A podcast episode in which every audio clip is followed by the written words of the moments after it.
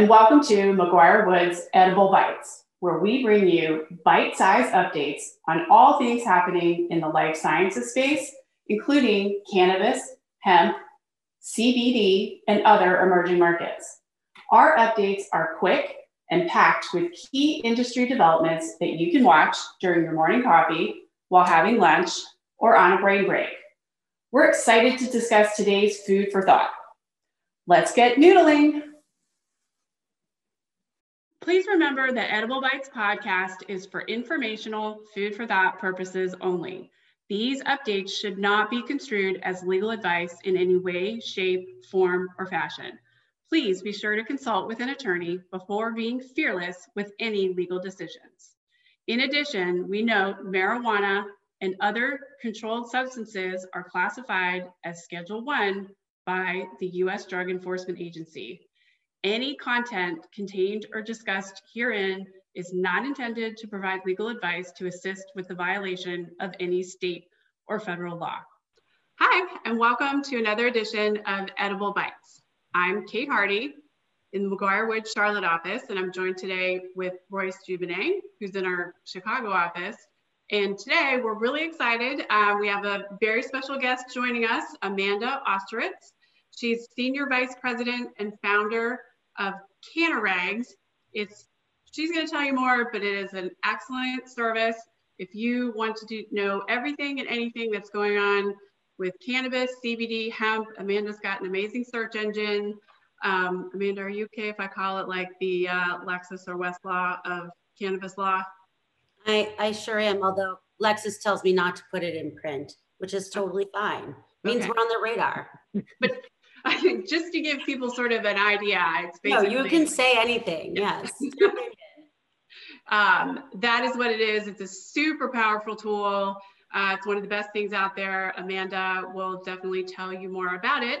Uh, but she is joining us today because we are gonna cover the fun topic of lighting up the adult use market. And we're gonna talk about all the states that are coming online with adult use marijuana, and it's happening pretty quickly. But before we start, um, Amanda, why don't you tell everybody a little bit about yourself uh, and about your amazing business? Yeah, I'm Amanda Ostrowitz. Uh, like Royce and Kate, I too am an attorney, but uh, I don't have to worry about billable hours. no, but um, what CannaRegs does is we comprehensively track all of the law and regulation in the cannabis space, but not just law and regulation. That's where we start, but we basically track any publication from a government, be it a mere guidance document, an F A Q, an announcement, a government meeting where they're creating policy, so that you can know everything that's happening as it's happening, make strategic business decisions accordingly, uh, get in front of policy, and get up to speed on what the law is in a given place within a matter of clicks. Yeah, and it's also a great way to stay on top of uh, how quickly everything is changing to make sure you don't miss anything either, uh, which is super important. Yeah, I mean, there's dozens of new things in the platform every single day. There's no such thing as a day where government isn't doing something. True. All right, well, thank you very much for that. Let's, let's go ahead and dive in. Um, today, like I said, we're gonna be talking about emerging adult use markets. Um, we're going to start talking a little bit about Illinois, which is more of an established market, and then we're going to move on to talk about some of the newer emerging markets and what those states are looking like as they're trying to come on board. Uh, we'll also talk a little bit later about investment considerations and how you want to be thinking about these various laws. Um, but Amanda, I'm going to turn it over to you. Can you give us um, a little bit of background on Illinois, sort of how long has that been around for maybe folks that aren't as familiar, and what things are looking like in that state right now? Yeah, absolutely. So, you know, it's ironic we ask what's happening in Illinois, but it's actually a lot of what's not happening. So Illinois adopted medical many years back, and then they passed adult use cannabis, which went live on January first of twenty twenty. However, out of the gate in January twenty twenty, the only companies who were eligible to enter the adult use market were the existing medical businesses in Illinois, and there aren't that many of them. Uh, however, There was plans over the following years to do several rounds of licensing for dispensaries, and the first one was a round of seventy-five dispensary licenses. Uh, these applications were submitted and they were scored, and they actually had more perfect scores than available licenses. So the next step uh, was to then draw a lottery based on who had all the perfect scores in the various regions. And before they could get to a lottery, lo and behold, the lawsuits begin. And so uh, there's claims that the scoring wasn't fair, uh, this and that wasn't accurate, or we weren't given a chance to cure our deficiencies. And it's just been chaos ever since, because people really invested a lot of money into these applications. And um, everyone, of course, will always turn to us lawyers uh, when things don't go their way. But uh, it's looking like right now, what they're going to do is have a few different ones. It looks like they're actually going to draw, under the current proposals, these seventy-five licenses from that first round of perfect scores, but then they're going to do a subsequent round uh, with all the people who didn't get a perfect score, but have since had a chance to um, cure any deficiencies, which will make it so there's a lot more perfect scores, and then they'll go into that subsequent round of licensure, and there should be another one there afterwards. So that's the current plan. We're hopeful that that's how things go through. Unfortunately, concurrently, they didn't want to start licensing um, new cultivations and infusers until they've gotten through the dispensary process. So not only um, have the dispensaries not been issued, but they haven't issued the craft grow and infusion licenses. And so there's also very limited supply. So while Illinois is an adult use marketplace, not all of the state has access to cannabis with any sort of ease. Um, it's also quite expensive um, because there are, um, you know, limited supply and limited choices, and that drives, you know, price up. So we're definitely not seeing the robust marketplace that we uh, are hopeful will come to be, but uh, there are certainly some operators that are um, doing quite well. And Illinois just passed about a billion dollars in cannabis sales for the adult use market, but it is actually a lower per capita dollar amount generated than most of the states with adult use because of that limited access and limited supply. Got it. And just for people maybe who aren't as familiar, can you talk for just a minute, like what is a perfect score? Can you give any sort of context at all about scoring in some of these applications? A perfect score is a very, very rare thing. A perfect score, I mean, basically the way these applications work is there are a bunch of different parameters. Who are the people on your team? Um, what are the backgrounds and experience? They score your security plans, your operations plans, your business plans, and there's a certain amount of points allocated for each one. In Illinois, there were extra points for having veterans on your team, there were for minorities, um, and a multitude of other things. But you don't really see perfect scores very often. And the reason why there were perfect scores in Illinois and not other places is that in the Illinois application for dispensaries, you didn't have to identify a piece of property that you were going to have your cannabis dispensary at. And normally you have to actually build a floor plan based on like your actual square footage and where you'd be able to put cameras, and they're not all perfect. But because you didn't have to do that, everyone had perfect boxes with perfect security plans because they were hypothetical properties, which yeah. led to something we've seen never before. I, I've never seen a perfect score pretty much anywhere but Illinois. Okay, got it. Because that did sound like a large number of of perfect scores. Well, your imaginary business can also have a perfect score.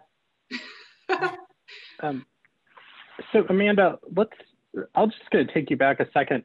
What, what, what was the confusion about in Illinois? Like, why were so many people unhappy with the licensure process and the application process? Was it just that licenses were not issued quick enough, or there was a holdback, or, or was there uh, any alleged confusion at the government level?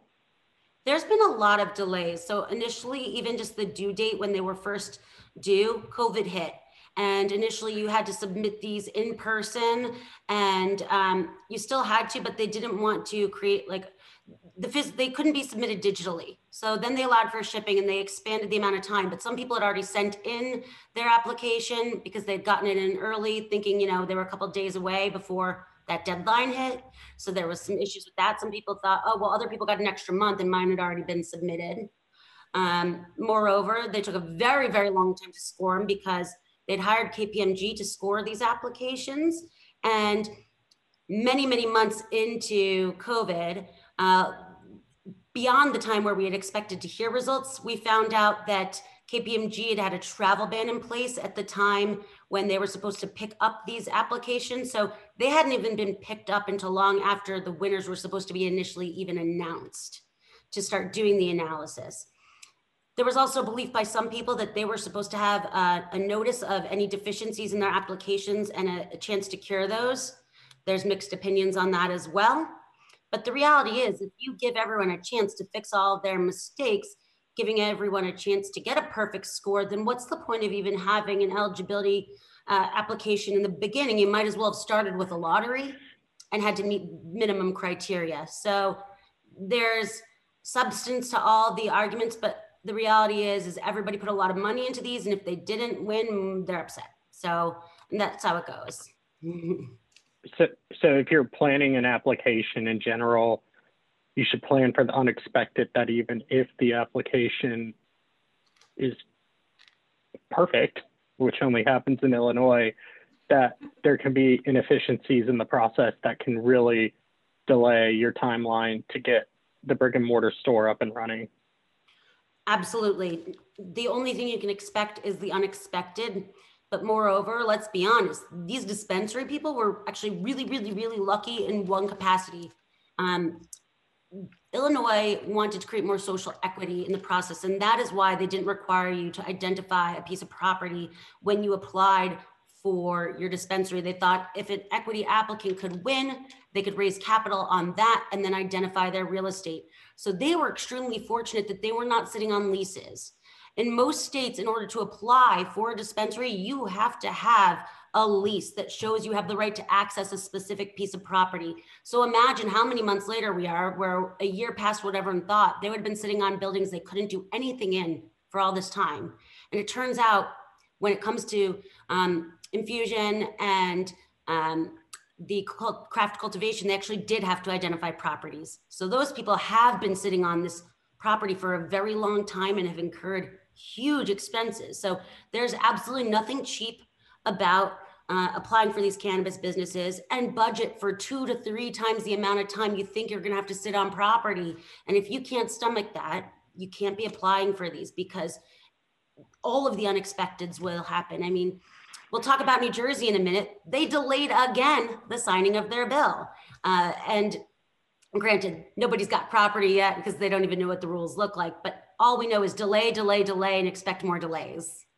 So one thing real quick before we move on to some of the, the newer markets that you mentioned in the beginning for Illinois was, um, I think you had to, at first it was, you had to be a medical um, business first if you wanted to get into the adult use.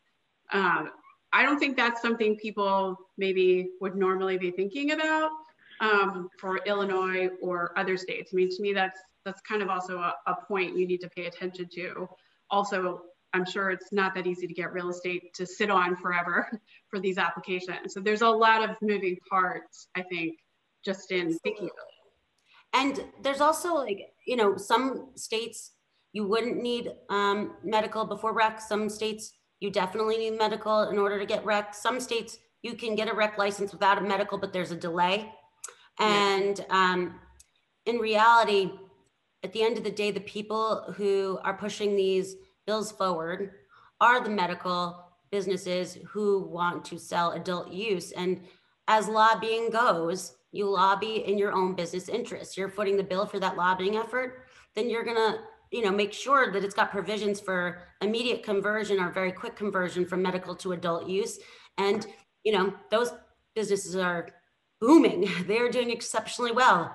They are not bragging by any means, but I'm sure they're grateful for all these delays because it has given them an opportunity um, to sell a lot of cannabis, sell it at higher prices, and moreover, take that time to build brand loyalty before the others enter the space. Yeah. So let's, let's talk a little bit about some of the newly legalized markets. We've got a couple of states listed here. Arizona, you mentioned New Jersey. Where, where do you want to start talking well, about? Well, let's start with Arizona and go to New Jersey, and they're kind of polar opposites. Okay. Um, and, and that one is moving very quickly and one is moving at a snail's pace. So Arizona had um, medical in place for many years, and the bill that they passed allowed all of the existing medical um, businesses to convert, and it created very fast timelines by which that requ- was required. Uh, not required that they do the conversion, but that they be able to convert. And it didn't create a lot of new licensing opportunities beyond that. The only exceptions to who else could subsequently become an adult use um, dispensary are, one, if there is a rural county that has fewer than two total licenses in it, and there are about seven counties that qualify for that, or uh, one of the forthcoming social equity licenses, which will be around, uh, you know, about twenty-five, twenty-six, something like that is what's anticipated. Um, but the parameters around that have not been fully laid out yet. I'm gonna, However, yeah, I'm gonna, um, before we go on, I'm gonna stop you for one second too. Social equity licenses, can you, we've mentioned it a few times, C can we give a little context as to what those are and how those work, maybe for people who don't understand the difference? Absolutely. So social equity licenses um, were created with the goal of undoing some of the harms that have been caused by the war on drugs, namely the incarceration of Black and brown people and uh, the harms that that has done to communities. And the goal is to help those who've been most harmed by the war on drugs have a chance to participate in this market, because how can we now legalize something that these people have been placed in jail for for so many years um, and not give them the opportunity to participate in this market? And so a lot of these programs revolve around people who have passed uh, nonviolent marijuana convictions, or who um, reside in certain geographic areas where there have been disproportionate arrests on people of color and drug charges. How these things are qualified in each Um, state and even locality can vary, but the overall goal is to help those most adversely impacted by the war on drugs and give them a chance to participate in this market. And it's very, very challenging to structure these programs. So, you know, this is a lot of trial and error. The idea where Illinois didn't require you to identify uh, a premise for yours, that was just a new way of trying to help create a program and a different attempt at it. And so I, I don't know if we're gonna see perfect social equity programs right away, but it's awesome to see all the states trying and trying to get creative and working towards this goal. Yeah, awesome, thank what you. Is the, what is the benefit, Amanda, of the, you know, the Arizona social equity program? You mentioned counties and then uh, two licenses, but then you also mentioned that it was a little different for a social equity applicant in Arizona. Is that kind of like the, the ultimate? Yeah, so like basically the way I would explain it is the existing medical businesses did a really good job crafting their ballot measure to protect themselves. But they said, you know what, we're gonna protect ourselves. We're gonna not allow much new competition into the state, but we are going to create opportunity for those disenfranchised populations uh, and create those additional twenty-five um, applications, uh, sorry, licenses.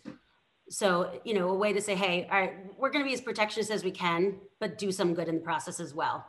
And so it is good because Arizona is a very large market, and there's only about one hundred thirty-six medical businesses that had the ability to qualify. Um, but when we talk about the differences in New Jersey and Arizona, is they're moving super quickly. They opened up uh, the window to apply for conversion from medical to adult use on January nineteenth. It closes on March sixth. There are over one hundred of them already converted and open today. It is extremely fast. Um, you know, I, was, I speak to operators there regularly, and they've said, I mean, they're, you know, lines out the door. They can't train new employees fast enough, um, but that's a great problem to have. The fact that it's moving swiftly, you don't have to open up for adult use the minute you can, but the fact that they have this ability and they're not having to hire employees and then wait around eight months, this is much more business friendly. And Arizona really set themselves up for that, and really the business owners there really wrote themselves a good bill. So, go ahead, Bryce, we can ask questions. Oh, yeah, um, so, so back to New Jersey, I mean, it just sounds like you would think in a state like New Jersey, they would definitely be moving ahead at, you know, one hundred miles an hour. But, but really, what's going on there, Amanda? So New Jersey's also had medical on the books for a long time, but in order to adopt um, adult use, they had tried to do it through the legislature uh, last year. That fell apart at the eleventh hour. Everyone thought it was going to get voted on. And uh, you know how things get bargained for across the aisle, and, and it fell apart. So this time around, instead of attempting to get it pushed through legislatively, they uh, they voted to put it up to the to the citizens. The legislature did that for a constitutional amendment that would allow adult use cannabis. Um, but once they do a constitutional amendment, they still need to pass enabling legislation to create the program there. And they are having a lot of trouble agreeing on this legislation, and there have been lots of issues. At first, uh, the biggest holdup was to do with social equity, and that delayed these things very many months. I mean, we for sure thought it would be done in twenty twenty. It's not been.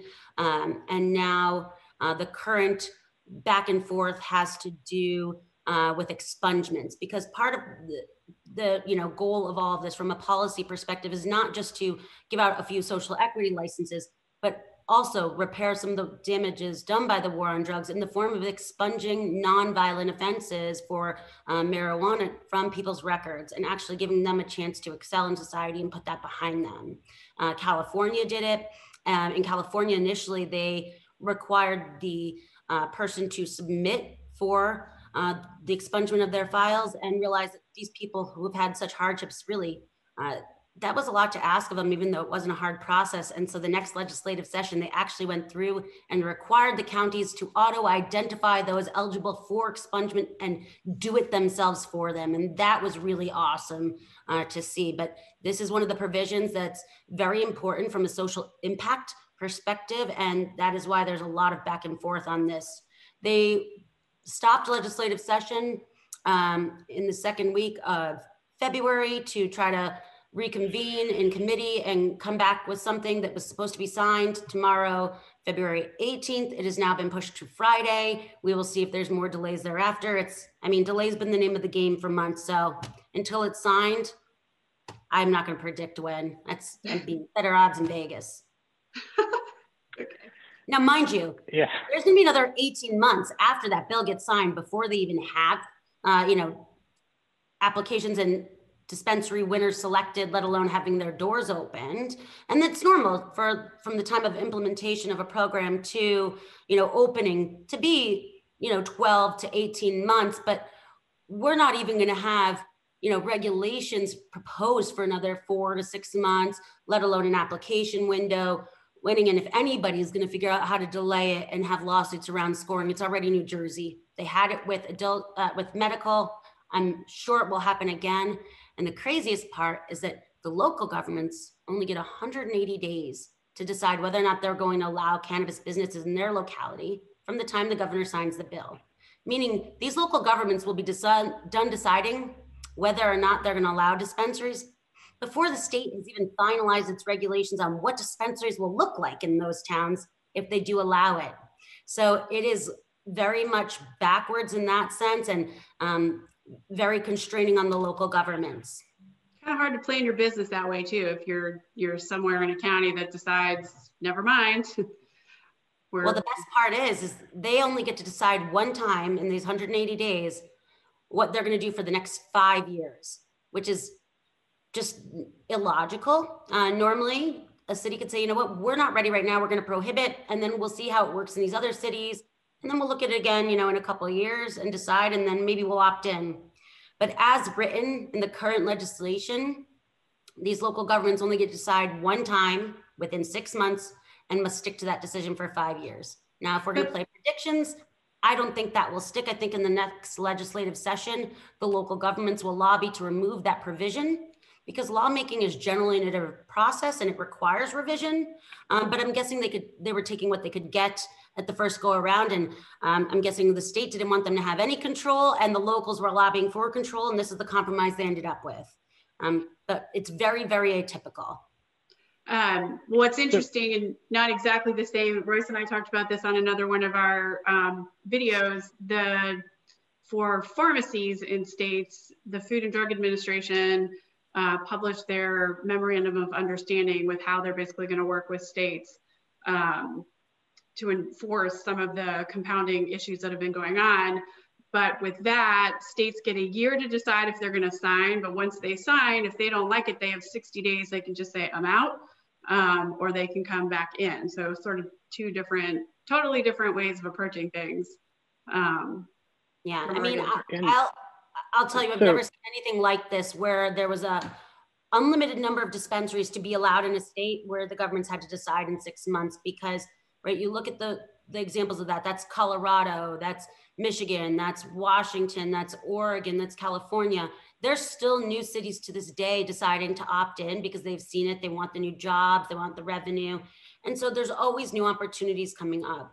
But to see, well, and, and mind you, there's actually more governments in little tiny New Jersey than in all of California.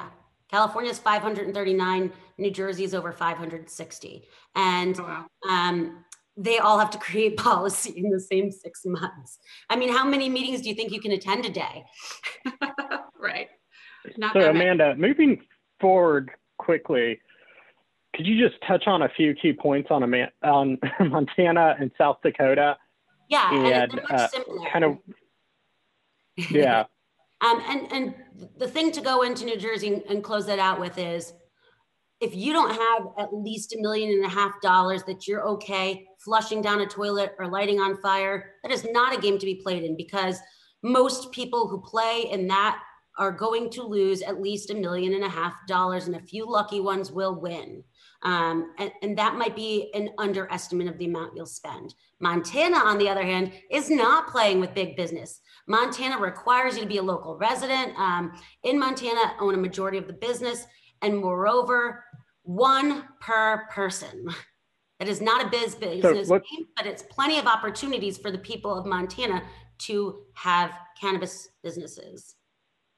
So that's like a cool timeout moment, and it's just important to remind, you know, kind of our listeners and viewers here that do not assume that because you're a multi-state operator that it's going to be super easy to get into a market and you can just ignore the loca locality requirements. Montana is a great example of hyper-local, maybe protectionism, but a play that you have to think through very carefully due to the requirements there. Yeah, I mean, it's not a play at the end of the day for an M S O. Uh, the reality is, is I think that they probably didn't pay attention to Montana and didn't advocate for mm-hmm. what should be in that measure. And the reality is, and uh, we'll talk about it a little later, is uh, this is much a game of knowing what's happening as much as it is a government affairs game. And mm-hmm. maybe they just didn't care, or maybe they didn't pay attention and Montana wasn't a priority. But yeah.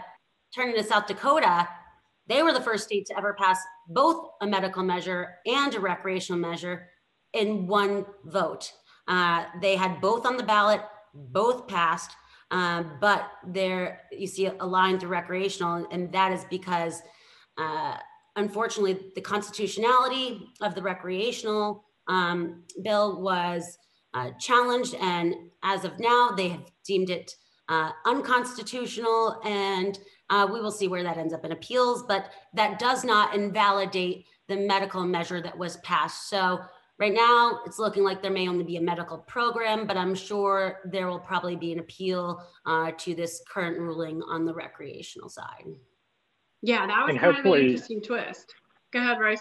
Yeah, I was just thinking, hopefully South Dakota is not the first state that passes a rec and then has it taken away. Uh, it's Very, I, mean, I don't think that that would ever happen, but it, wh what did you say, Amanda? I mean, if it has to be someone, rather it be South Dakota yeah, than New Jersey. I guess, I guess that's true. I mean, I guess, you know, I guess you would have less enjoyment at uh, Mount Rushmore.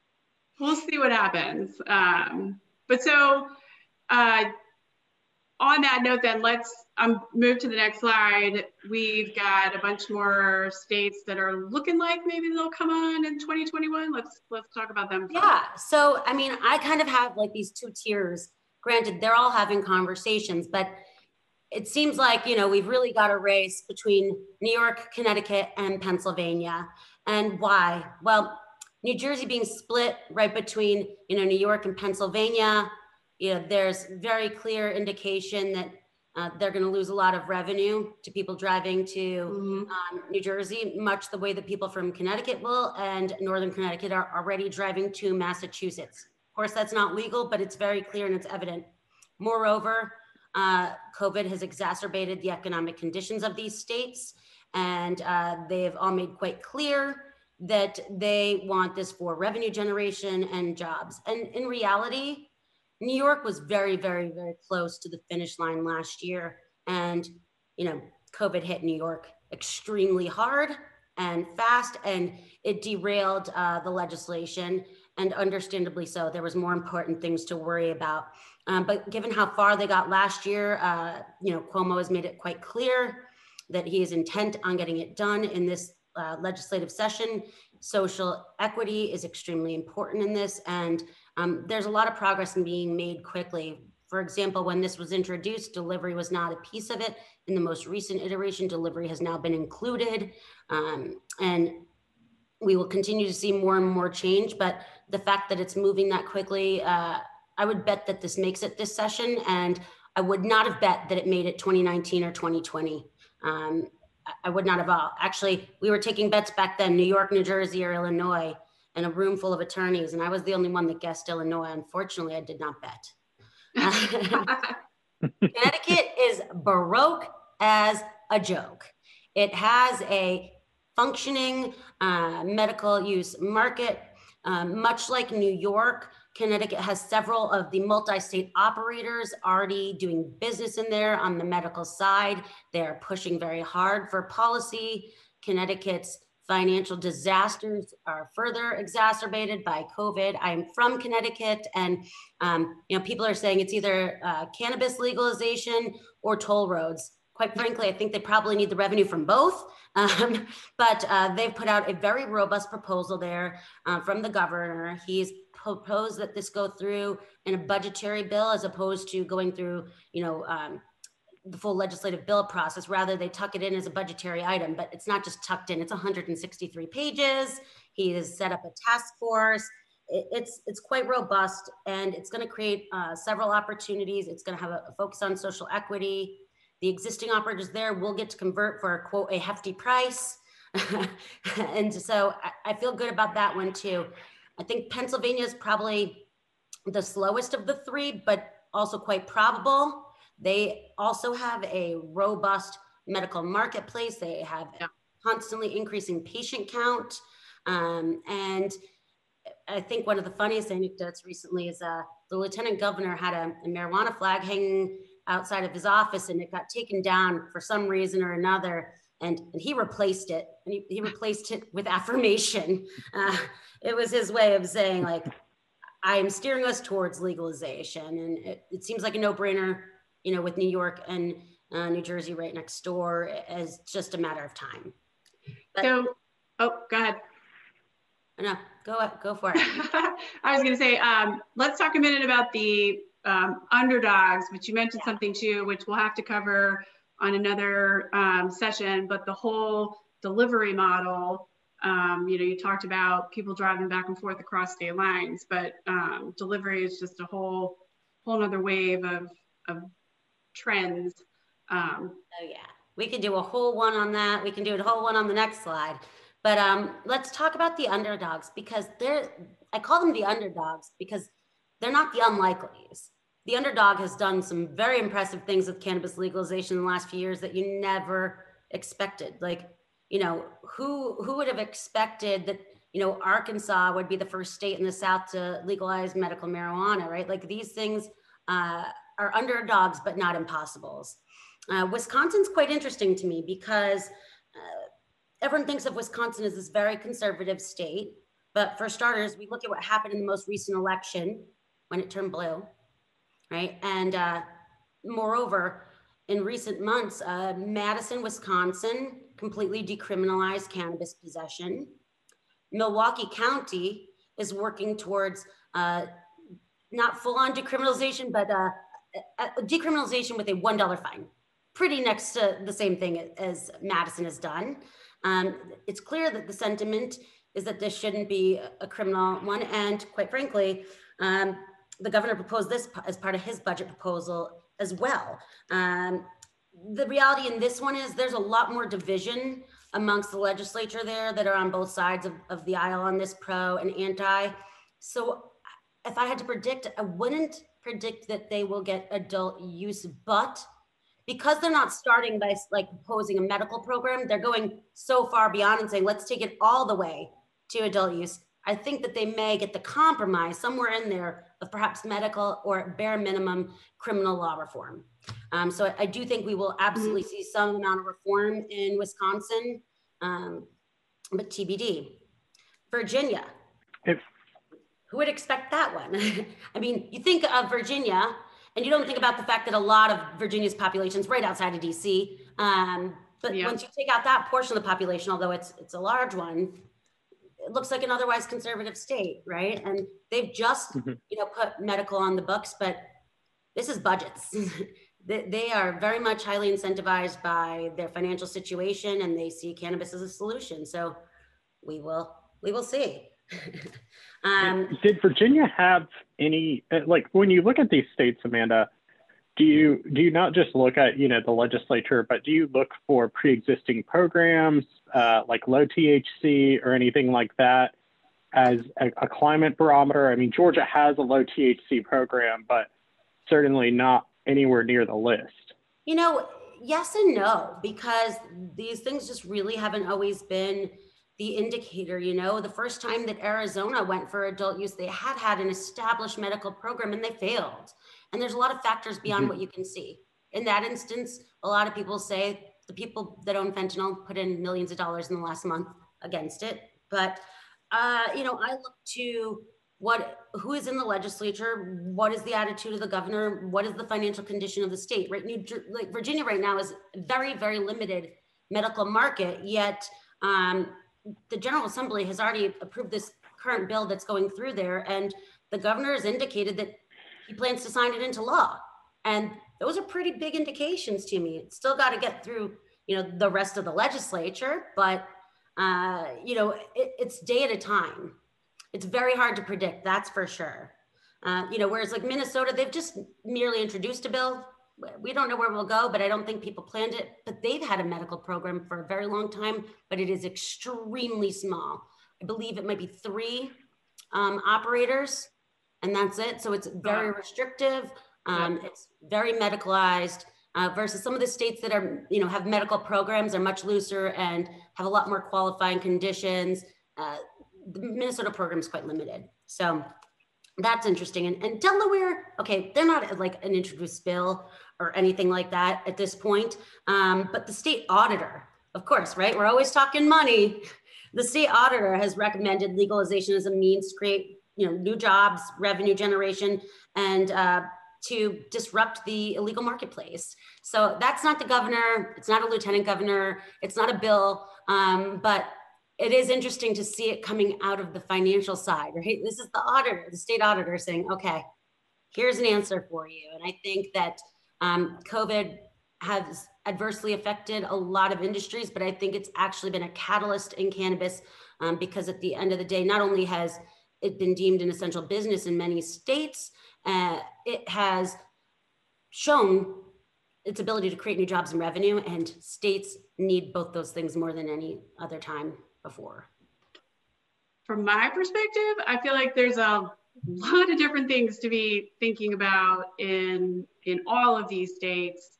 Uh, definitely, you know, from the state perspective, the money, but if you're interested in getting in the state, you've got to be prepared with your money, um, and also that it's going to take probably a lot of time. Um, what are what are your kind of overall thoughts on on all of these states, Amanda? This business is not for the faint of heart. It is not get rich quick. Most people will not win licenses. There's more uh, demand for licenses than there are licenses available, and if it costs you your life savings to do it, you shouldn't be doing this. Like, it's just not there. Um, that said, uh, that doesn't mean that people should be deterred from this business. If you work hard enough at it and you raise the right capital or you find the correct opportunities and subsidies, it is entirely doable. And um, that is kind of what these equity programs are for.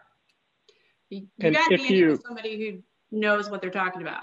I would think. Get yeah. professional advice. Don't think you can just read what's on the internet and news articles or from journalists. You must consult professionals. Professionals are mission critical. You need good legal. You need proper research tools. Shameless self-promotion, but uh, you need attorneys like Kate and Royce, and uh, make sure that it's worth spending the money up front to understand what you're walking into, um, because that expense will be far less than what you will likely face if you go into this uneducated and unprepared. And we'll talk about this in another episode, but you know, just to final thoughts here, Amanda, if you are risk on and you're not risk averse here and you want to be aggressive and move, is the timing now to start thinking about these states and start thinking about, you know, what would my business look like in those states? Yeah. So I guess if we turn to some food for thought, we haven't talked much at all about hemp or C B D. In a lot of states, what the law looks like for medical will inform a lot of the adult use programs, but in states where that doesn't exist, don't ignore what's happening in hemp and C B D regulation, because a lot of what they're doing there may inform the future of what cannabis regulation looks like. So that policy does matter, regardless of whether you're interested in participating in the hemp industry. Moreover, the F D A will inevitably, some point, eventually, be creating regulations around hemp and C B D long before we'll see them for cannabis. And those will have a huge impact on the future of what it will look like upon federal legalization of cannabis, because it is the same agency that will be creating those regulations, and they will use their C B D regulations as the framework for that. So must pay attention not just to what is going on in cannabis policy development, but also hemp and C B D, because those impacts will be long felt. Taxes versus the illegal marketplace. The really short version of this one is, the illegal marketplace isn't going to go anywhere if we don't get the tax structures correct on the regulated industry. Right now, the taxes are too high and the illegal marketplace is uh, prospering, and you know, these are really important conversations to have with governments. They need to recognize that they actually are getting revenue due to general sales tax, and they don't need to put on so high of cannabis sales taxes.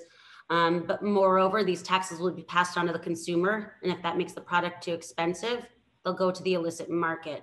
Mm-hmm. And that is what is happening across much of the country. They have not achieved the goal of eradicating the illegal markets because the tax rates are too high. Rather, policy needs to be driven for general sales tax revenue, job creation, and overall uh, revenue production in these jurisdictions, not just cannabis taxes. It will not work. Um, and I, I think that's a good point, because wherever you choose to go in these states and wherever they are in the development process, the black market's been along, around longer, is, is large, is aggressive, well-structured, well-organized, and that is your, your largest competition. Uh, as one of my favorite regulators always says, he said, you don't get to choose whether or not cannabis is in your jurisdiction. It's there. You can choose as regulators whether or not you are going to legalize and regulate it in your jurisdiction. Regardless, it's there. It's whether or not you're going to regulate it that is the decision you have. And uh, with that, right, government affairs. Great government affairs people will tell that to uh, the regulators they're working with all the times. But the reality is, is no policy is ever made by accident. The people who are creating policy don't wake up and say, I want to create cannabis policy. They are creating policy, and rules are changing because they are being approached by stakeholders who have interests. And if you are not at the table, your opponent is, mm-hmm. your competition is.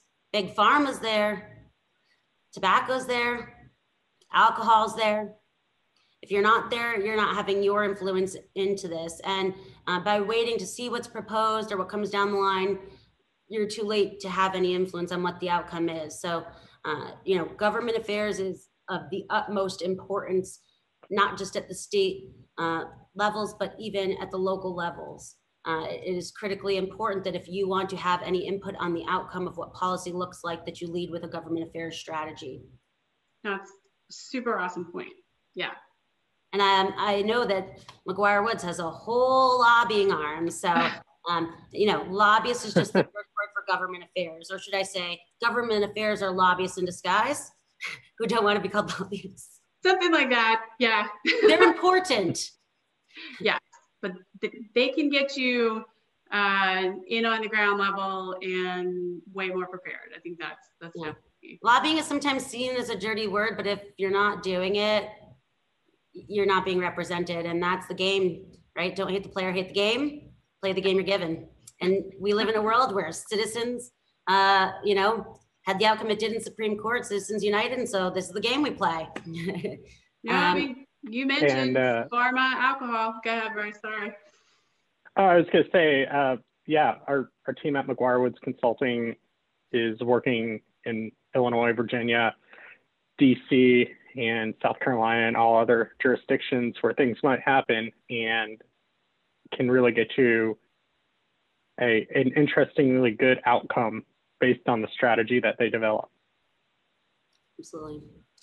And last but not least, people really don't talk about states' attorney generals. And I put this out as food for thought because it's very early for this.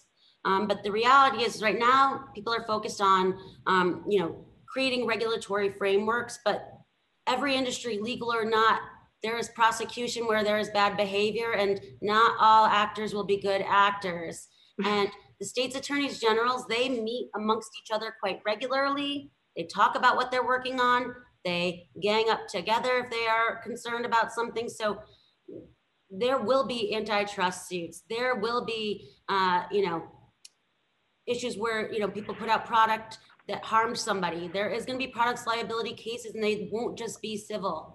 There will be these cases that come down from states' A Gs. And so uh, I know that the consulting government affairs people are always focused on their regulators, but they also need to be building relationships with their state's attorney generals too. And it's, that's, we're not at that level of sophistication yet.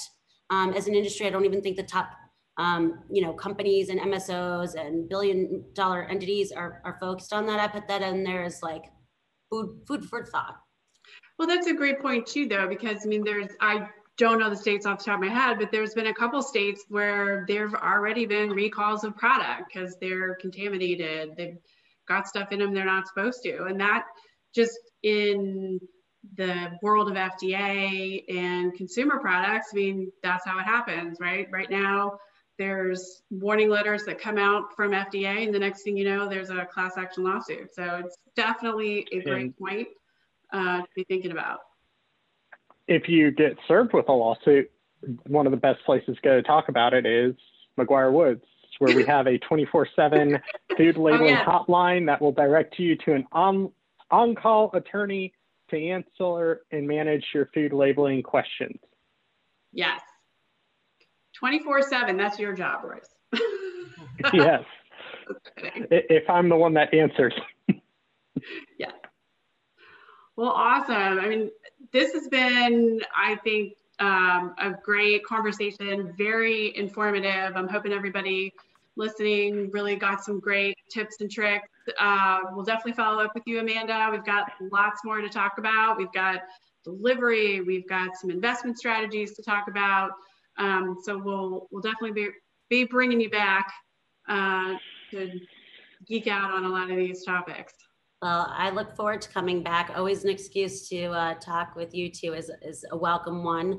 And um, for any of you watching who are trying to figure out what is going on in different governments, who are serious about tracking policy and policy developments, regardless of whether you're in the space or not, uh, your industries can be heavily affected, and CannaRegs is a place where we can keep you abreast of all that.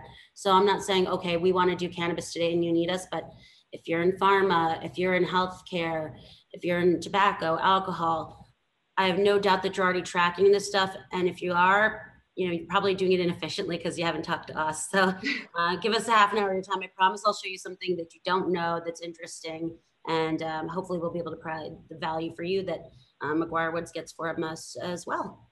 Definitely. And all of your contact information is up there, um including where everybody can learn more about you, and also to sign up for your also very helpful weekly Canna Brief, which is free. So definitely don't want to miss that. Awesome. Thank you. All right.